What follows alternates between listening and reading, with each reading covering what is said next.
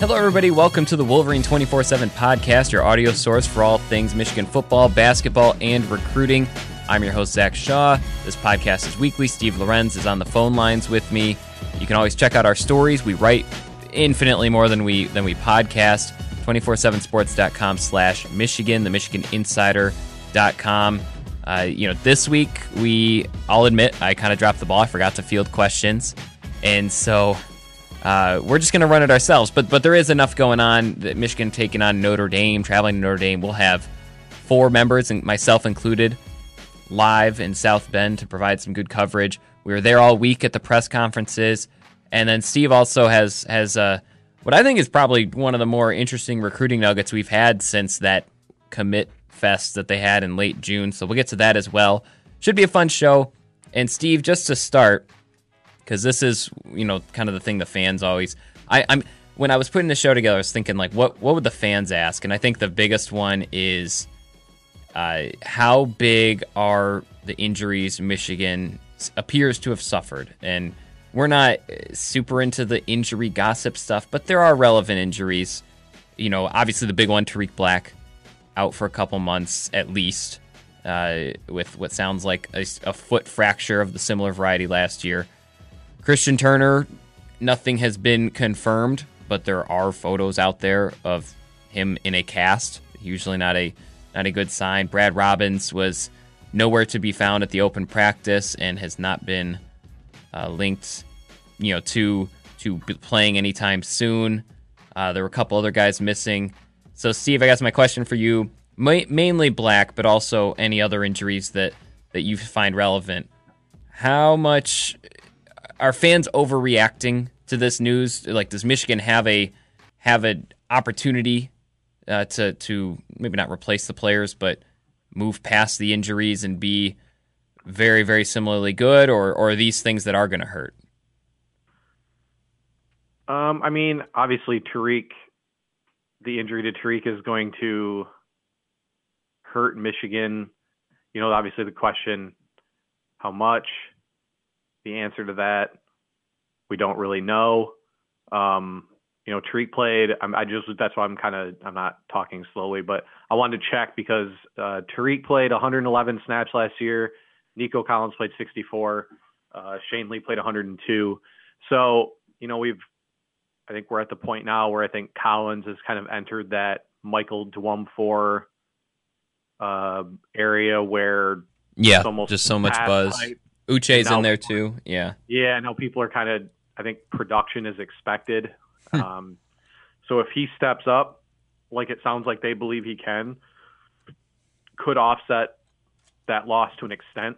Um, again, we don't know how long Tarik is going to be out, uh, but Michigan's schedule gets significantly easier after this game until I believe, is it Wisconsin or Michigan State? I can't remember, or is it Penn State? Wisconsin comes first.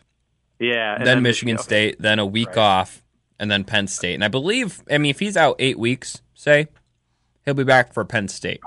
There you go. So, you know, the, easier for a little while anyway. Give some of the other guys maybe an Oliver Martin or a, uh, who knows? I mean, or, dare we say a, a Ronnie Bell? uh, guy, you know, but that's... I don't laugh at the is. thought, but I laugh at what the fans would think, you know, if they're... oh, I know. I yeah. Know. He, uh... The thing with Tarik's injury is it's I think they can overcome it, but what but it, what it really does more than anything is is wide receiver is now an absolute one thousand percent danger zone if another injury occurs. And that's where the, I think that's might be the bigger issue. Um, not to say that Tarik wasn't on his way to having a huge year. I think he was. I mean, he, you could argue he was their best receiver last year until he got hurt. Um, mm-hmm. So it's definitely a big loss in that regard. Um, but when you when you throw in the the tight ends and uh, Evans out of the backfield, I, I do think there are enough weapons or potential weapons in the passing game to maybe um, you know offset it as much as you can. Maybe uh, to me, I mean I don't know uh, if Brad Robbins doesn't play, that's that means it's got to be Will Hart. Uh, I, I I don't know. I, I'm a big big special teams uh, person. I, I think. One of the keys to this entire season is Michigan reversing last year's uh, horrible job of winning the field ba- field position battle. Mm-hmm. uh, when you have a defense as good and as experienced as this defense is going to be, uh, if you can consistently give them a longer field to defend, I think Michigan. I think that's Michigan's best chance to uh, win eleven games or more this year. Uh, last year, the offense was horrible at sustaining drives, uh, and the punting game was was poor and inconsistent as well. You know, and, and those two things really put a ton of pressure. Uh, you know, again, it really you look back, like I think what Michigan's defense did last year was amazing when you consider those two things, uh, that yeah. they couldn't sustain couldn't sustain drives offensively, and they had a horrible punting game, uh, or at least inconsistent at best. You know, yeah, because too much. Robbins was yeah. over forty yard average, but it was like every four punts or so, right? It was a dud, right? Yeah, yeah, and and that hurts when your offense is when you're punting as many times as Michigan had to because their offense couldn't sustain, right? So. Um, so I think the injury to Robbins or their the situation at punter is is as alarming as the situation at wide receiver. Hmm. Um, it's probably fair. Just, yeah. Just for that reason. I mean, again, I here's the flip side though. Is I, I mean, I think this offense is going to sustain more drives, so might not be a deal where they're going to be punting all the time out of their from their own twenty-five or thirty. You know, I think you'll see more first downs, uh, which may. help alleviate some of that. But, uh, you know, in fifteen and sixteen, Michigan was among the top teams in the country in winning the field position battle. And uh, I think it kept them and won them some games. Mm-hmm. And uh, so I think that's going to be a big one. But, yeah, I, I, we'll we'll have to see. Um, but the Tarik injury, yeah, I mean, it's, it's pretty clear it's on Nico Collins to more than the others to answer, kind of answer the bell there a little bit. Which, by the way, to unpack Nico Collins, because obviously there was tons of talk all this week about Nico Collins. Pep Hamilton, I thought, as much as he hates the media, he gives really honest, thoughtful answers sometimes, and I thought he had a great analysis of Nico Collins. You know, big guy who can sink the hips, who can do yep. the comeback routes, who can do some of the routes our, our smaller receivers do. That was his quote, roughly.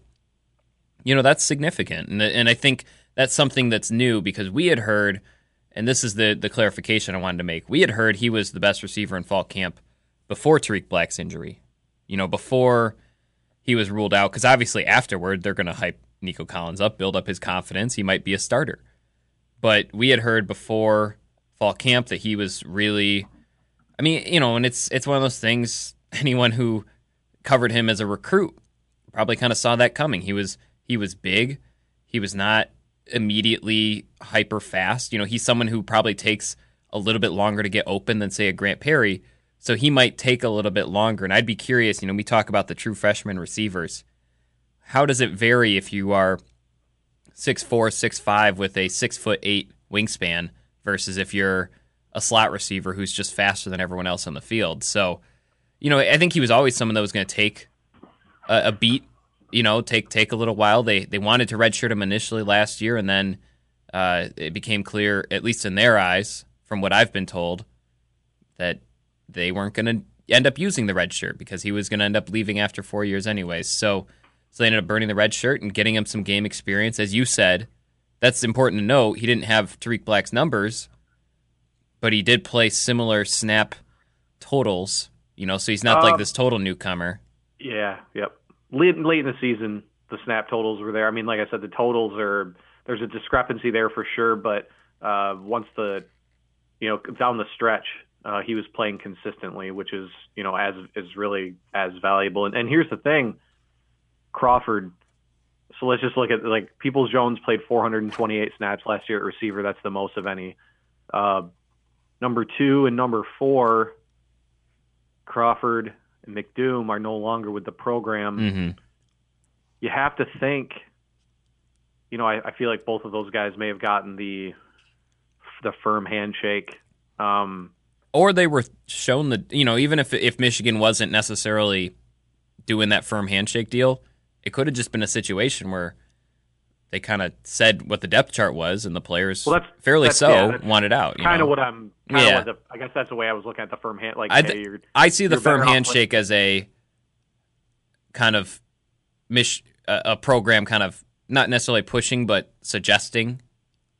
Right. I mean they well, I mean they probably still would have loved to have had the depth, but they're not going to showing them the by showing them the depth chart, they're yeah. kind of pushing a little bit, I think. So, um, so there's it's clear they feel pretty good about some of these other guys, you know, because I mean, four hundred four snaps for Crawford, that's that's a lot. And he graded, and Pro, Pro Football Focus actually graded him out higher than Peoples-Jones last year. So, um, again, not that that's the be-all, end-all, um, but either well, way. And season-long, right? It's a season-long metric. Right. So, you know, I think right. I think Peoples-Jones really struggled early. I think he had like something like a thirty percent catch rate in his first five games. Yep. Uh, just, you know, and, and also a target rate that was pretty low as well. So there was some growth there. But big time. Yeah, I, I think you're right, though, that all of a sudden the receiver position, because I get into this argument sometimes with, with Michael on, on W T K A, it's like the receiver position does not have a depth problem because they have four, five, maybe six, if you want to count Nate Shanley, who just got a scholarship this weekend, guys that they are comfortable playing out there. That's a that's good, you know, compared to uh, most teams and, and historically speaking. But now suddenly... You know, six. The difference between six and five or five and four is pretty big, and so right, you know right. they yeah they're in that boat where if they had another injury, they're probably looking around the field, almost like seeing like, okay, Chris Evans, can you play the slot? Michael Barrett, do you want to go back on offense for a second? Ambry, Ambry Thomas, it, yeah, that'd be a no. good choice. Brad Hawkins, yeah. So, you know, right now I think they're okay, but they are kind of in the balance a little bit where yeah, another injury. Yeah. Yeah. There's pressure to stay healthy there now. Not, I mean, there's always pressure to stay healthy, but yeah, you lose a guy of Black's ability, stature. He was going to play, you know, a similar amount of snaps as Peoples-Jones did last year if he was healthy, four twenty-eight, something like that. Um, you know, so. Had every making of being Michigan's best receiver and one of the best freshman receivers in school history. He agreed. was on He was on that pace. So yep. It is what it is, right? And, and I, I think one thing.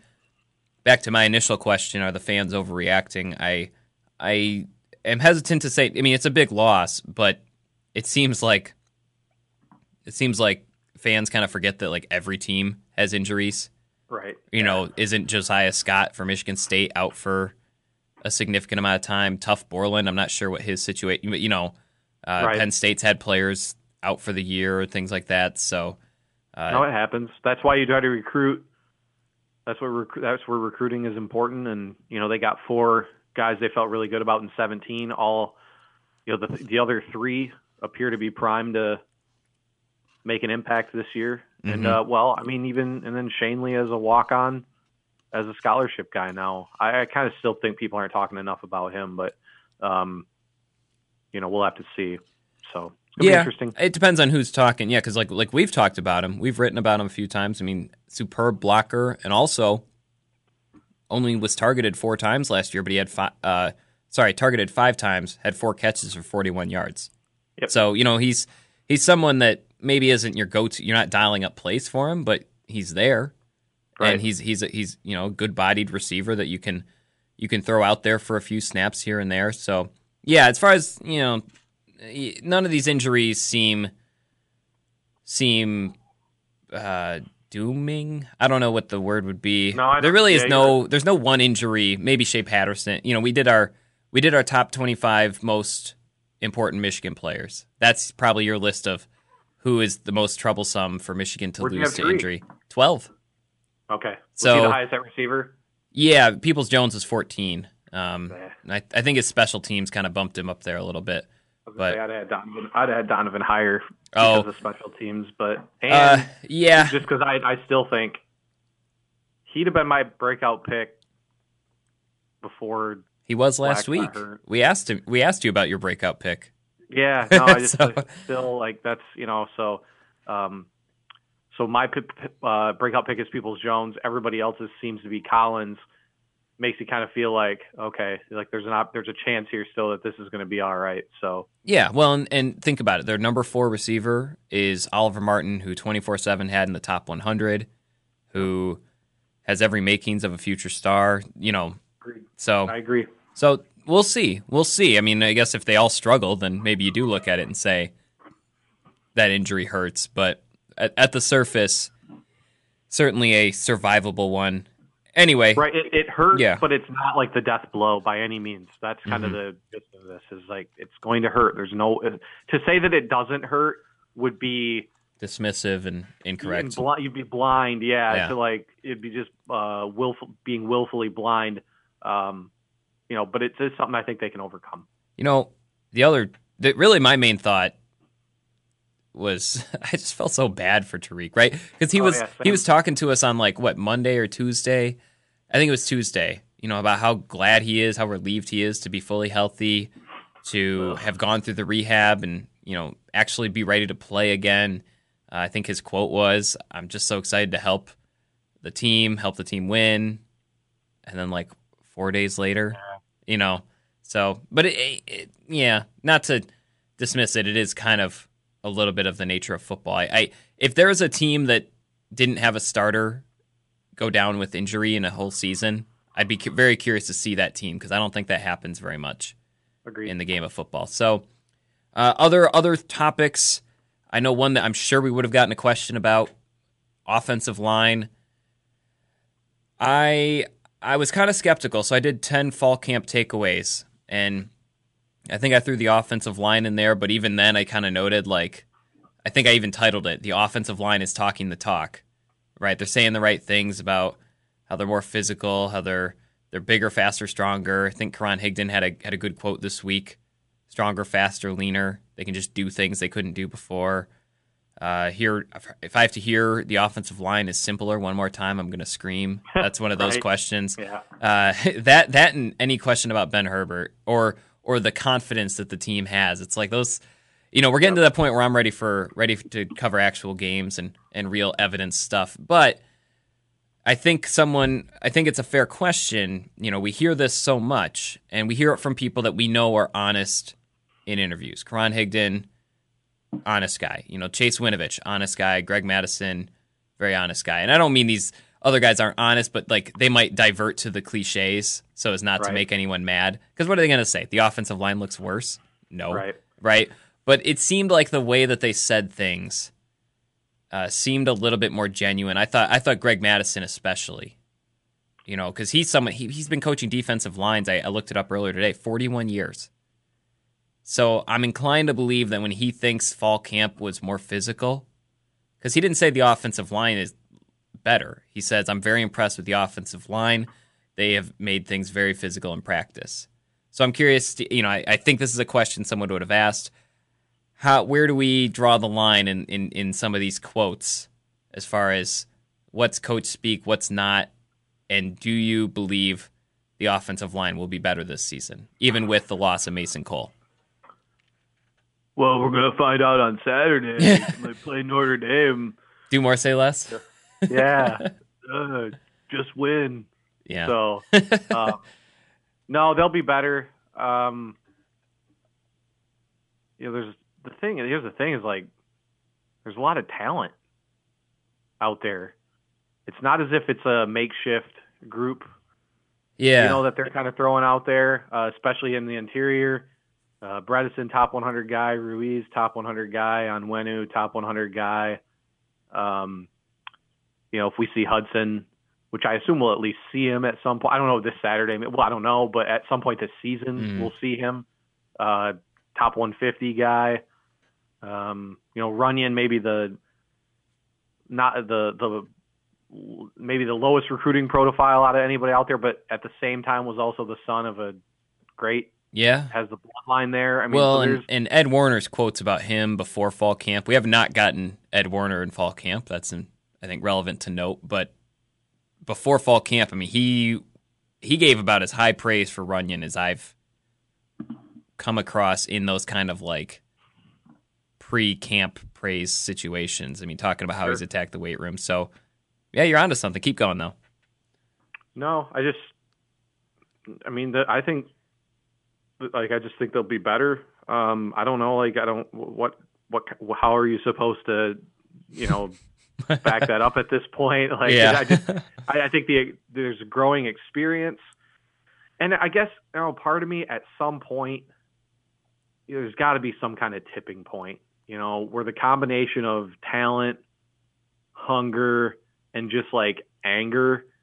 I mean, these guys are I don't know if they're reading it. Well, Ben, Ben deleted Ben Bredeson. I mean, he deleted his Twitter completely. I don't know if that's uh, based on, I don't know, if, like the fans like giving these offensive linemen. I hope crap. not. I don't, I don't know if Bredeson was think, targeted like that, but maybe. I don't think it is. I don't think it is. I just yeah. don't know. Like he, but I, it's noteworthy that he is, he's gone off of social media. Hmm. And, uh, you know, and I, I just wonder, yeah, I just kind of feel like, at some point, it's got to kind of turn around. And, and and when I say turn around, I mean not just to the point where Michigan's solid up front, but to where they can go back to, you know, beating a quality opponent, like beating a quality opponent up front on the other side of the ball. Mm-hmm. Like this Saturday. It's like I think Notre Dame has a pretty good defensive line, but I don't think it's a – or a defensive line. I don't think it's a line that's, like, impenetrable. I don't think it's a line that they can't win that battle up front, right? I actually, I think it's a very good first test for them. Uh, it is, yeah. To start the season, like it's not something.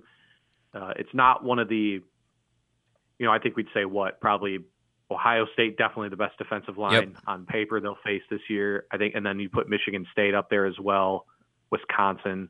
You know, yeah. I don't quite think Notre Dame's at that level, but they're more than good enough to. I mean, I mean, there's obviously the potential Notre Dame could win that battle on Saturday, right? It's just, well, yeah. I mean, Tillery was number eight in interior pass rushing last year. Yeah, yeah. Joe Tillery, their their defensive tackle. I mean, they they they're a good defensive front, right? Yeah. Just say like, but they're not. I wouldn't qualify them as like elite, right? So I think it's a good test for them to begin the season in that regard, where it's something that it's it's winnable, and it's a it's a. unit that's good enough to where if they do win that battle up front, I really think they can build off of it going forward. You know, I think, again, I think it'd be different if they were taking on like a, a Wisconsin or Ohio State, you know, to begin the season. That because that, that's it'd be a tough ha- task for them to handle uh, in September. You know, so I think this is going to be a, uh, I think it's a a perfect in a way. I think it's a perfect matchup for them. I mean, Harbaugh pretty much challenged them publicly too. Um, said it's, you know, they'll have an opportunity on Saturday to to show mm-hmm. how far they've come, or as far as we believe they've come, you know, and so, um, so yeah, I, I think uh, I I don't know. I tend to think I think they're going to be up for it, just because I just think they're due, uh, and and you know, I've gone and said a few times I think Notre Dame is a team that is going to just is going to be a team that's going to be really good in November. Uh, I think they're going to be good in September, but they're just young and inexperienced in a lot of spots. And uh, I think they're going to be a team that's maybe, maybe like Michigan last year, is that they'll be really, really good in a lot of spots by the end of the year, but their quarterback play is probably going to dictate what their final record will be. Hmm. Um, but, you know, so I don't know. Yeah. By the way, because you mentioned you're not sure how to, you know, what evidence you can provide. I mean, you kind of laid it out. Three top one hundred recruits in the interior who are not in their first year of starting, right? right? They're, they're second and third year contributors. Uh, you know, I think the tackles are are a very fair question. You know, it's not, based on the open practice and what we've heard, it sounds like it's Runyon pr- by a decent margin at left tackle, yep. and then and then Bushell-Beatty by a smaller margin at right tackle. Uh, so Is those that are clown going to ever take his medicine about the whole. He's going to say, yeah, yeah. He's going to come up with some spin about how Runyon really took it from him oh, in camp. A, yeah. Joker, dude. Yeah. yeah. That it's so funny. Cause like people bought in and like, he was so committed to it, but, um, it's, people will buy into anything. Like, yeah. Yeah. If you sound, if you sound confident enough. Yeah. If you sound like you know what you're talking about, people will believe. If it. I've learned anything about, you know, while doing this podcast, that's what I've learned. Um, right. but, yeah, but right. you know, but I think one thing, you know, I, I just think back to last year when they didn't even have enough scholarship offensive linemen on campus to really do a spring game. You know, they kind of had to put all the guys on one side and then the other side was like more walk-on linemen. So, yep. so I, I think back to that. I think, uh, you know, having sophomores and juniors is better than having freshmen and sophomores. And so, yep. and, and I think, again, they wouldn't have kept well, Bushell-Beatty around if they didn't think he had more in him. Uh, at least the new regime, and he's he's big. He was you know a lower four star guy, but fifth-year guy is a fifth-year guy, just like Runyon's a fourth-year guy, and kind of hit his stride, it sounds like. So so there's evidence. And plus, like, they all gained weight. I think you know, the ones that, that were a little undersized for their position, Runyon, maybe Bredeson, Ruiz, Onwenu, I don't know what he weighs. I, I don't believe. Mike's just big. Yeah. Three three hundred something is yep. is what is what yeah. he is. I mean, you know, but he's for him, they don't even they probably don't even check the scale. They just say, are you powerful enough? Are you fast enough? You know, so uh, so there is some evidence that this line is, you know, because like like last, you know, we don't need to talk too much about last year, but the idea is now they have five intentional starters. There's no one that they're starting because they don't have anyone else, so they don't have their exactly. answer. I mean, they have they have a, a strength versus strength battle at right guard. It sounds like they have at the tackle position, they have three guys that they're they're pleased enough with that they'll play, and they only have two spots. Like that's something that didn't exist last year, best I can tell. So, no, like we talked yeah. about with Eulisio, not no offense to Eulisio, but that, that battle between he and Runyon at right last year was more out of, yeah, that they just didn't have anybody. You know, it was a, yeah, it was more of a, we just, we need a body out here. And I'm, that sounds kind of harsh, but you get what I'm saying. Yeah. Those guys uh, weren't at the proper experience level, maybe, uh, compared to their recruiting profiles. Like in, in the idea that like, there are guys that are recruited up front that you know right away are not guys who are going to be a first or second year guy. I mean, and they neither were, of them were, yeah, right. And they're recruited with that in mind. You know, like I look at uh, in seventeen, like Honigford is a great example of a guy who uh, I think Michigan recruited with like a sort of a three or four year plan. There uh, is a guy who's going to take a little while to develop, especially physically, and would would you know be a guy that could, if he's going to make an impact, it's going to be maybe in his third year and beyond, not mm-hmm. immediately. And I think that's what you kind of happened last year uh, with those guys being thrust into that into that battle. Yeah. So I think there's, you know, again, it, none. It could all go totally down the drain by like eight p.m. Saturday, but right. I, I think that there's there's some evidence to believe it, and and I was not I was pretty skeptical. And then I don't know. Maybe I just trust Greg Mattison a lot more than anyone else on the in the, in the pro. But once he said it and talked about it being more physical, it just kind of clicked with what Karan Higdon said. You know that they're just they're just bigger and stronger. You know, even you, we can talk recruiting rankings or experience or or scholarship situations, but you know if everyone got if Ben Bredeson added fifteen pounds of muscle, he's probably going to be a little bit better this year. Right? You know, there's I just. Agree. There's just some mathematics there, too. So I'm trying to think if there were other questions that we think people would have asked, but I, I know... Oh, go ahead. No, I was going to say no. Oh, yeah. Yeah, I mean, you know... previewing this game. Yeah, yeah, we'll, and we'll talk about that in a moment. And, you know, be sure if you want to read my thoughts on these fall camp takeaways, because, uh, because man, I'm... It was like this... There were like five questions every single player got asked, and it, it got a...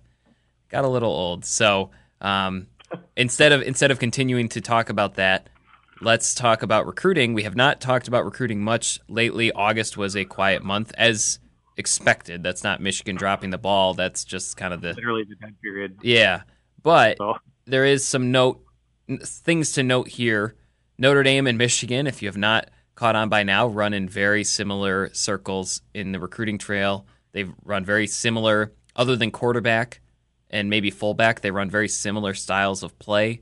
You know, their their defenses are, uh, you know, they want to be defense first. You know, they use their tight ends. They want to be offensive line driven if they can. They have big receivers. So they run in a lot of recruiting circles. There's, there's a lot of battles there.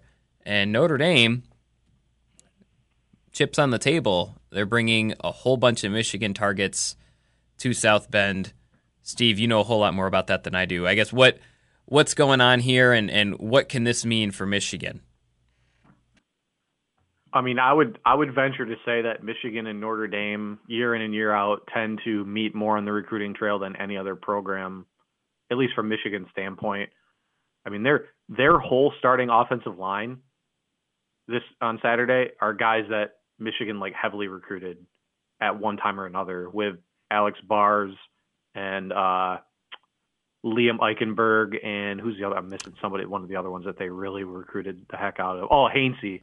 Yeah, uh, yeah, the right. All yeah. like Hainsey and Bars were like arguably the number one target in the class on offensive line for at each of those cycles, um, and so yeah, almost across the board, Chase Claypool. Uh, I don't remember if Michigan was really after Miles Boykin or not, but uh, particularly though in the trenches uh, and and this cycle, twenty nineteen they've met up quite a bit, and twenty twenty not going to be any different. Just looking at our Notre Dame affiliate, uh, who does a, they do a great job. Tom Loy uh, with his list. I mean, you just go down the list. I mean, they got Cornelius Johnson coming in for an official. He's a big receiver target for them in nineteen. Uh, Walter Rouse, maybe a name to watch on offensive line. Uh, still, I'm not convinced there. Uh, and then in twenty twenty and twenty twenty-one, which, yes, we're kind of sadly uh, getting to the twenty twenty-one portion now uh, where those kids are being covered a little bit more. So, uh, but in twenty twenty, I mean, you literally just go down the list here. Justin Rogers out of Oak Park, which, you know, I don't think is going to go to either of these programs. Uh, Darian Henry out of Cincinnati is is a guy that both these schools are after. Michigan's after. A J Henning, probably an Irish lean, but Michigan's after him too. Michael Carmody, I would say Michigan probably leads there. Is that Robbie Carmody's brother? Yes. Yep. From okay. Mars, Who's Mars, going to P A. Going to Notre Dame, but yep, Michigan was heavily in, in basketball. It happens yeah. too. Yeah. I don't know if Notre Dame has offered him yet, but I would say as, as of the schools that have offered, I think Michigan's his top school, I would guess. Hmm, okay. um, Cole Brevard out of Carmel, Indiana. I think Michigan's in a pretty decent shape there early on. Riley Mills, Kalel Mullings, uh, Bryce Mostella, Dallas Fincher, Braden McGregor, Gavin Williams. I mean, those are all guys in twenty twenty that Michigan would take and are going to be there. And then you get to twenty twenty-one, you're talking Garrett Dellinger out of Clarkson, who's the number two player in the country. Uh, Jack Sawyer, the number three player in the country, is another top Michigan target. Damon Payne out of Belleville is a five-star level player. I think he's like ranked in the top twenty overall in our first twenty twenty-one rankings. I mean, all these guys are going to be on campus. Uh, so for me, outside of maybe when they play Ohio State, just because Ohio State is one of those programs that tends to host like a ton of kids. Like some schools approach it differently for big games.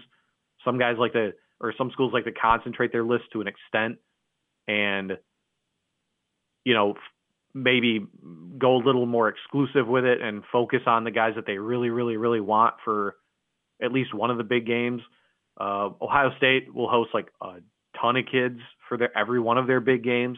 Uh, so outside of maybe a couple of those games with Ohio State and Michigan, I think this is one of the most crossover Uh, road away recruiting opportunities that Michigan's had in a long time. I mean, a lot of Michigan's got a real shot with almost all of the guys that I named. Uh, Mostella, McGregor for sure. I mean, I have a crystal ball in for both those guys to Michigan. Mullings, crystal ball in there for Michigan. Like I said, Carmody's a guy as things stand right now. Brevard. I mean, there's just a lot of guys there that Michigan will have a unique opportunity to impress. Uh, so does that help? I mean, I know you've kind of downplayed the must win when, when you have a recruit on a visit, but I mean, if they win and look very well, because as we said, they play similar styles. If they look very Notre Dame like, just more refined, and and they win, it, would that actually turn the tide with some of these guys? And, and conversely, if they lose and kind of get get their teeth kicked in, maybe not teeth kicked in, but they they get beat. beat up a little soundly. bit, does it they help or hurt it, them? Um, yeah, I mean, it, it's, you know, it's like, how do you measure that stuff? It's always difficult when people ask those types of questions as far as like, you know, it, it definitely would be a, it, if they go in and win, it's definitely not going to hurt them, I would assume, with any of these guys. That would be uh, very surprising if it did. Right. Like, how much, but like, how much will it help? Yeah. I don't know. But again, these are kids who are undecided, right? And so for a lot of them, I'm sure, you know, they're going to South Bend, but I would assume that most of these guys, like, I, I mean, I, yeah, honestly, I could probably, like, maybe I should just ask one of these kids that question, because I've never really gone that deep into it as far as like, you know, hey, I know you're unofficially visiting Notre Dame, let's say, uh, but I know you're also heavily considering Michigan when you're going to a program to watch a game and you're interested in both teams. How do you kind of approach it on both ends? You know, because I, I, I tend to believe it, it, it could help if they win. Um, you know, I mean, again, particularly let's say if the, yeah, let's say if the offensive line, or let's say, let's say Gary has a huge game or something, right? Like if you're Bryce Mostella yeah. or Braden McGregor, you know, you're going to notice that, right? Uh, or if the front seven just dominates, uh, you know, it's, I would assume it's going to help, right? So uh, it's just a matter of like, I don't know how much, mm-hmm. uh, but it can't hurt. Just like if Michigan loses, they're not going to help themselves much, if at right. all, with any of them, right? Unless well, it's like a classic. Yeah, the... There, there is the there is the possibility, you know, if it is like a classic game, uh, that it it could it could help uh, in some regard. Well, I know, still wonder, like close game where like one particular position looks tough. You could you could yeah, say, hey, I mean, you know, play here right away. Right. Every yeah. kid's process is different, but at the same time, a lot of them, it's you can always, you know, a lot of it's sort of the same too. So, um, I guess I could ask one of these kids. I don't, I don't know if I will or not, but it is, it is semi-interesting to me to think about how you'd approach it. You know, because with a few of these guys, like a guy like Mullings, like my crystal ball's in on Michigan. I I probably bet Michigan, Notre Dame are probably his top two, hmm. right? And so, how is he gonna got it? Gonna kind of go about it? You know, knowing that he's very heavily interested in both programs. So, hmm. yeah, I mean, it is interesting.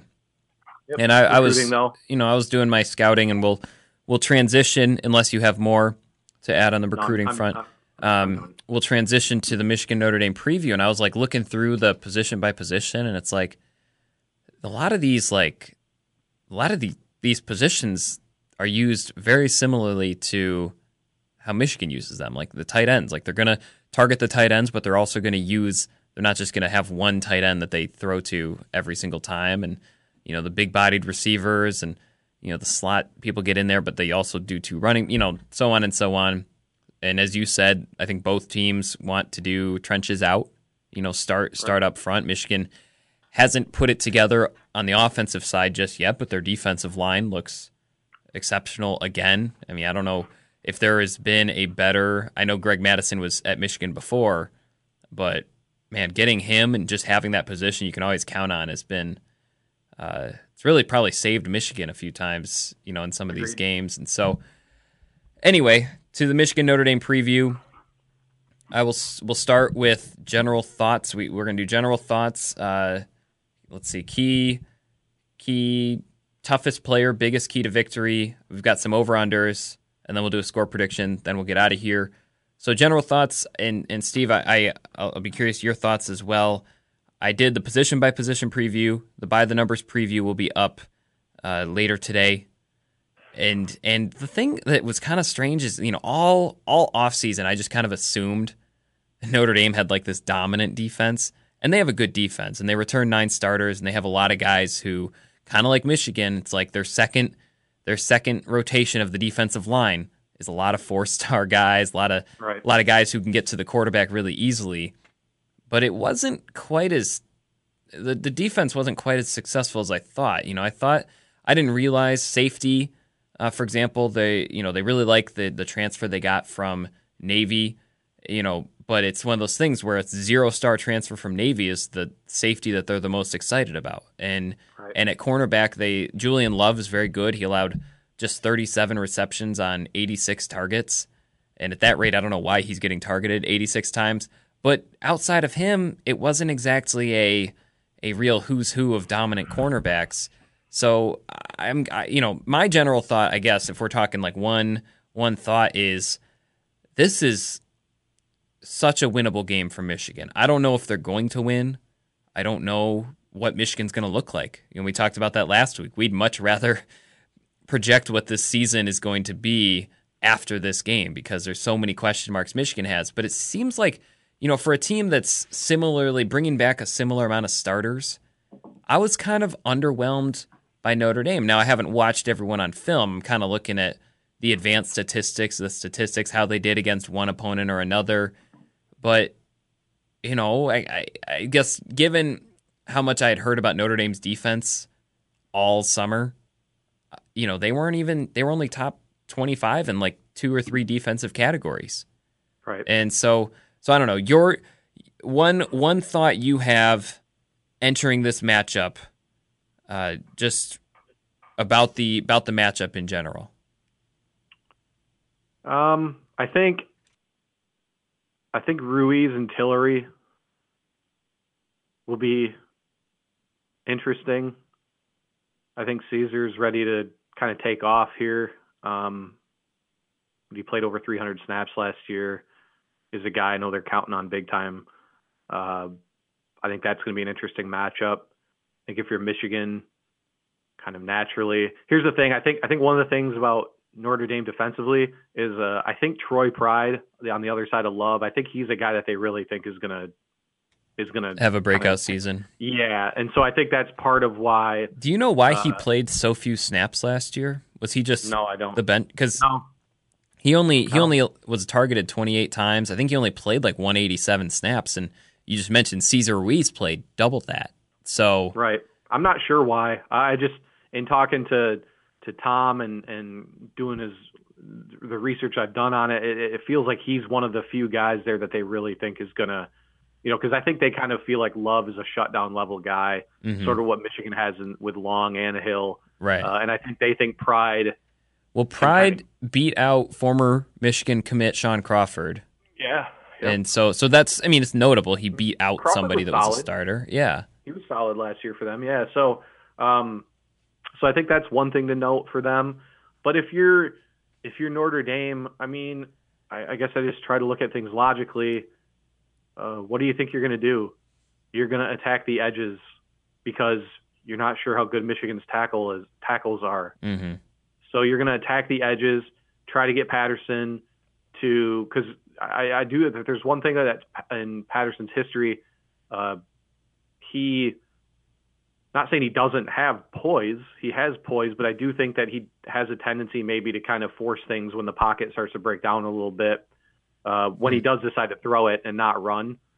So if you're Notre Dame, you're going to attack the edge, try to collapse the pocket, and make him maybe make a throw quicker or, or in, in an area where he doesn't want to throw the ball from. And uh, that's why, like I said, I, I and because of that, I think that interior battle between Ruiz and Tillery will be important because Michigan may be able to establish the run.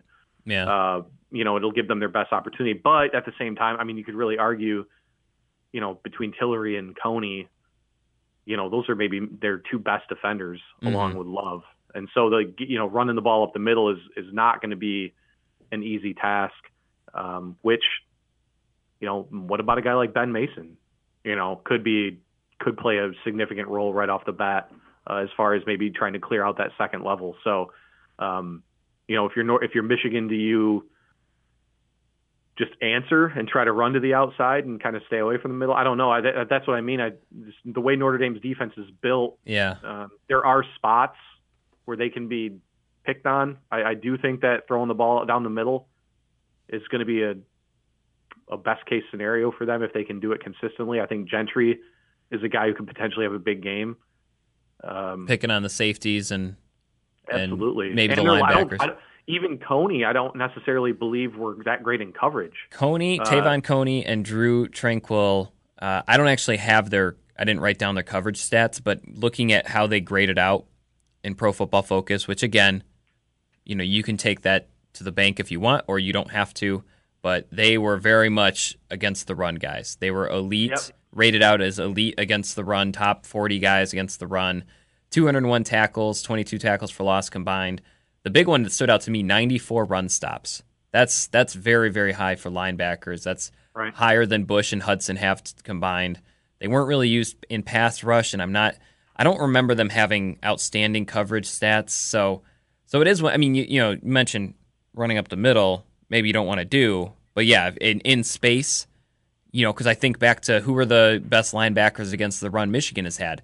It's been like your Mike McCrae's, your Ben Gideon's, who were yep. good football players, you know, great football players, but generally linebackers who are good against the run, you can kind of pick on if you kind of get them moving or get them in coverage or get them, you know, kind of spread out a little bit. So are we are we talking ourselves into McCune and Gentry potentially having pretty big games? Maybe. I mean, Maybe. think about Gentry. We, think about, yeah. think about when we broke down Patterson on Pro Football Focus, where his strength was throwing the ball in between the seams. I mean, you're you're talking about that the potential is at least going to be there, right? And so, um, you know, if you know, Michigan can pass, this was a general thought, and maybe this is maybe I should save this for the key. If Michigan can pass the ball, like average, you know, average to above average passing game, I really like their chances because I think if, if Notre Dame gets to stack the box, like they have enough bodies, they have the rotation, they can do that all day. I don't know if they have the capability to cover someone like Zach. Well, I don't know who has the capability to cover someone like Zach Gentry if he's really what he what we're hearing he is, or Nick Eubanks, right, or Oliver Martin even, or Grant Perry, or Sean McCune, as you said. You know, just yeah. If they can if they can do that, that's probably going to open some things up for them. Agreed. So anyway, let's. I, I guess I just kind of said mine. Uh, uh, well, no. Let's do let's do toughest player. So I- instead of toughest player, let's do key player Michigan has to handle, and then a key player Michigan would most benefit from having a breakout game or having a game that's like, you know, their kind of game. So I will I, I can start um, while you while you come up with yours. I think I think Tillery is probably a pretty obvious one. Um, but I will, I will switch to the other side. If they can, you know, Alex Bars, three-year starter, team captain. I have not checked the mock, mock draft boards, but I assume he's someone who, if they can, if they can make him look average, you know, instead of above average like he is, I think that Notre Dame offensive line. I was kind of surprised to hear Notre Dame fans and experts aren't too impressed with the offensive line right now, but you know, Bars is kind of their Bredeson, right? So if you if you can figure out how to get around him, and I think Michigan has the personnel to do that. You know, Solomon, Dwumfor, Winovich, well, Gary, throwing different bodies. Yeah, that's yeah. And so you know, I think he's someone. If you can beat him, you're probably you probably have uh, Brandon Wimbush running around. And I don't know how good he is running around, but he's not especially accurate in general. So I assume running around might not be his his favorite way to throw the ball. Plus, you do have the linebackers who can catch him if he's running around. You you right. Suddenly their running back core, because they're down, they, they're missing their top two running backs from last year, and their third guy, Dexter Williams, might be suspended. So to me, Alex Bars is the the key if for Michigan's defense, kind of stifling Notre Dame's offense. And then a key player for Michigan, I'll take the, the easy one that we discussed, Zach Gentry, because you're right. If he can, if suddenly he's got the safeties backpedaling or the linebackers, you know, trailing behind, and he's open, gets a few passes, and suddenly they have to kind of change their scheme at halftime and, and be more prepared for the pass. Because I assume they'll stack the box just like every team that's beaten Michigan in the past two years or past year or so has done. So if they can open it up with, with someone like Gentry, They'll be they'll be in pretty good shape. So key. So for you, one Notre Dame player, one Michigan player. Um. So I know he hasn't gotten. Uh, I, I still think here's. I'm just gonna say I still think it's Wimbush for Notre Dame, just because you know Michigan has Don Brown or not. They've they've struggled a bit with quarterbacks that can run and can make plays when the pot when everything's collapsed. Uh, I think. I suspect, this is what I suspect, if I was Notre Dame, just like I talked about on the other side of the ball, offensively, what do you think Notre Dame's going to try to do? I suspect, you know, with their best running back suspended, or looks like he's suspended anyway, let's just say he is, mm-hmm. I think they're going to try to go, they're going to try to run more spread, they're going to try to get Michigan safeties in one-on-one coverage, and they're going to try to get Wimbush a few easy throws to begin the game to try to get him into a rhythm. Because it could, if he's, that's kind of the wild card in this entire game. If Wimbush comes out and plays well and can throw the ball, then Notre Dame could easily win this game. I just think a mm. lot of people are just kind of assuming that it's not going to happen. So is this a Jafar, Jafar Armstrong, Elise Mack kind of game plan?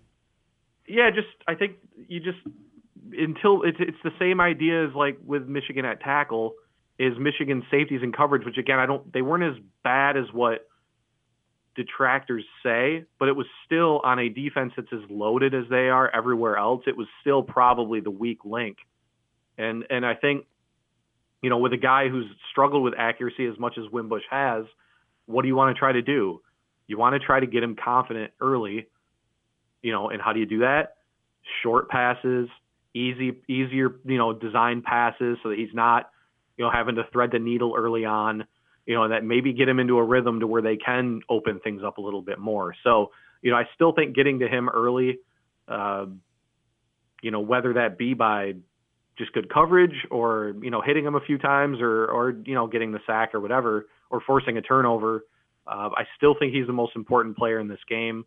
Uh, just because, like I said, he's, I think more than any single player in this game is a guy that if he comes out and plays really well, it could change. It'll change the entire complexion. Mm-hmm. You know, and I know that you could always kind of say that with a quarterback, but I think with a guy who, like with where he's at, what he's kind of looked at right now as a guy who, you know, he has a cannon of an arm. He's good on his feet, but he's just not accurate. Kind of reminds me of like what, like a, like a great, like a, like a, like a reliever.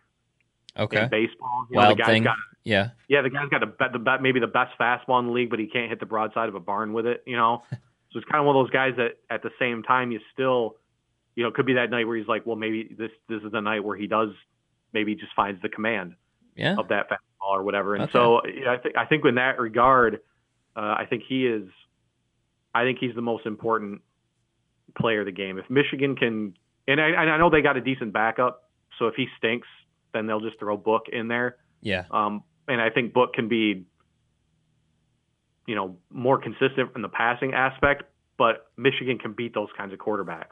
It's those guys right. that can get out and make plays with their feet that they've had a, like, you know, how Barrett would always, you know, three or four times the last three years or whatever, you know, at kept Michigan out of the playoff. Yeah. With right, that scramble. With, at, yeah. At pivotal points of the game would kind of worm his way for a first down and kind of keep a drive going or something like that. That's what I think, you know, Michigan's got to be afraid, got to be on the lookout for. Um, they have the defense that's equipped to stop it, I believe.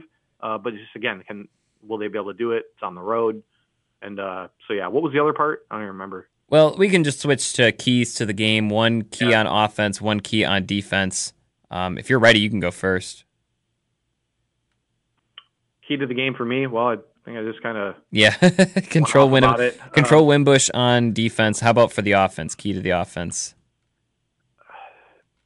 I think it's too, it's too much of a cop-out to say don't turn the ball over because that should be the key to any offense in any game ever. Yeah. Um, For me, yeah, I think it's attacking the seams. Uh, I think it's forcing Notre Dame to respect the pass in the middle of the field. Uh, I think that's their obviously it's their best chance to open up the running game. I, yeah, I don't know. Again, I, that's the thing. I think we're, we're still sort of just assuming that Michigan's offensive line is going to be underwhelming, right? I mean, you wonder if they'll just come out and try to just instill their, uh, you know, or uh, try to impose their will early.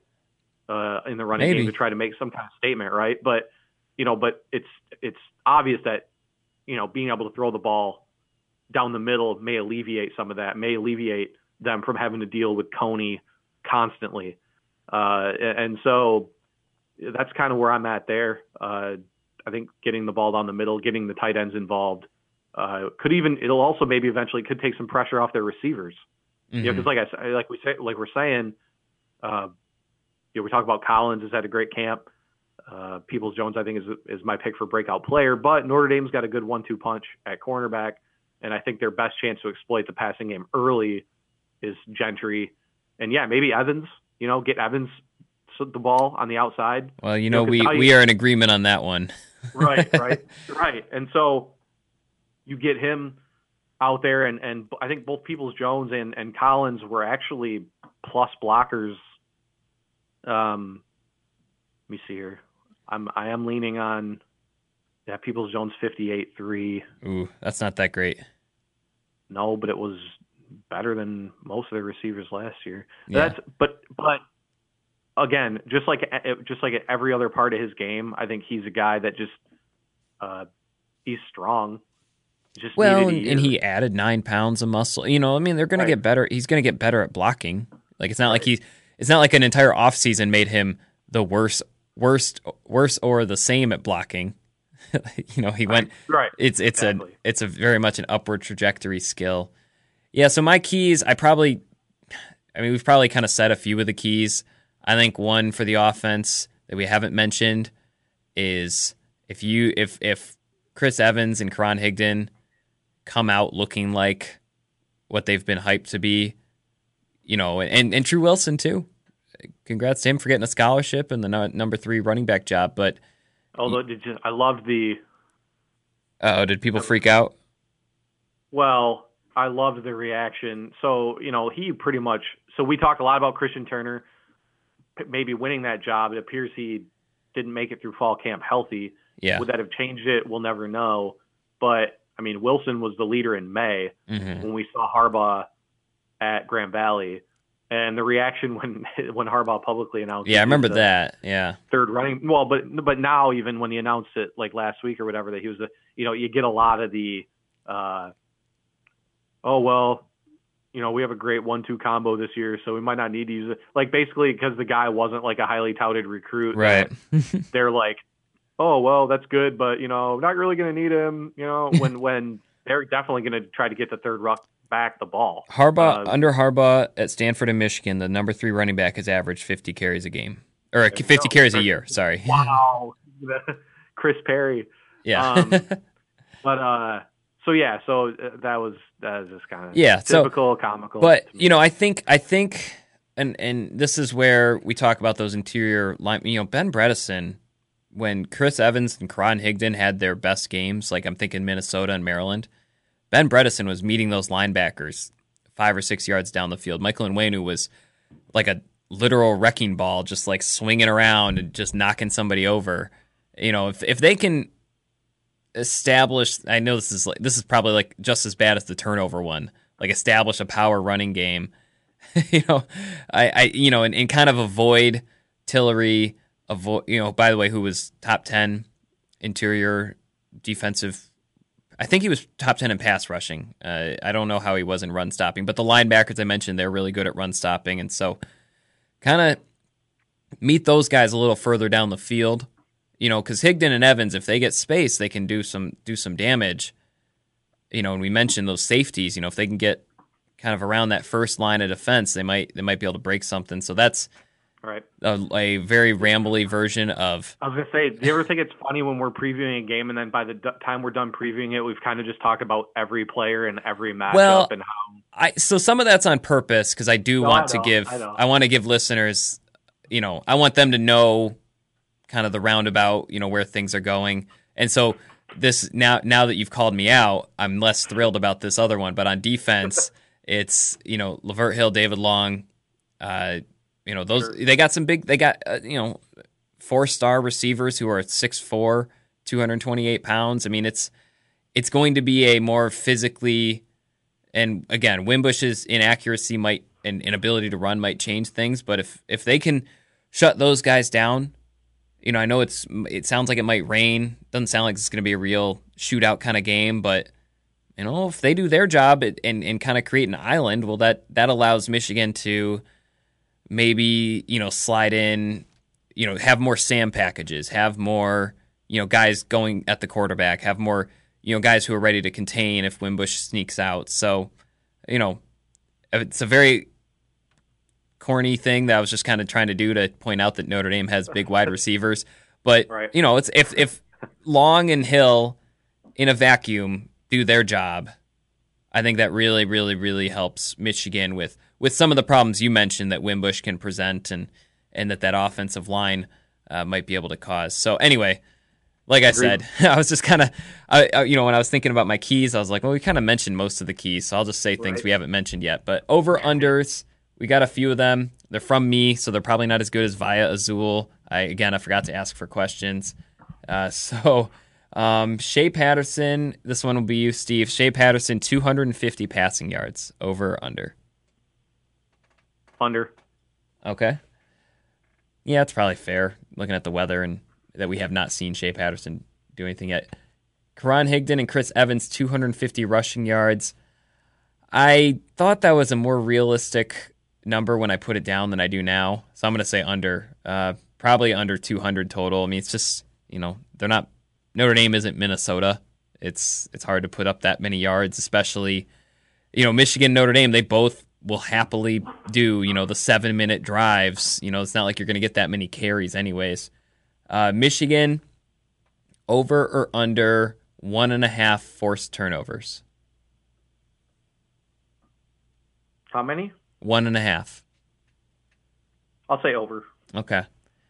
And then uh, Michigan, three sacks and six tackles for loss.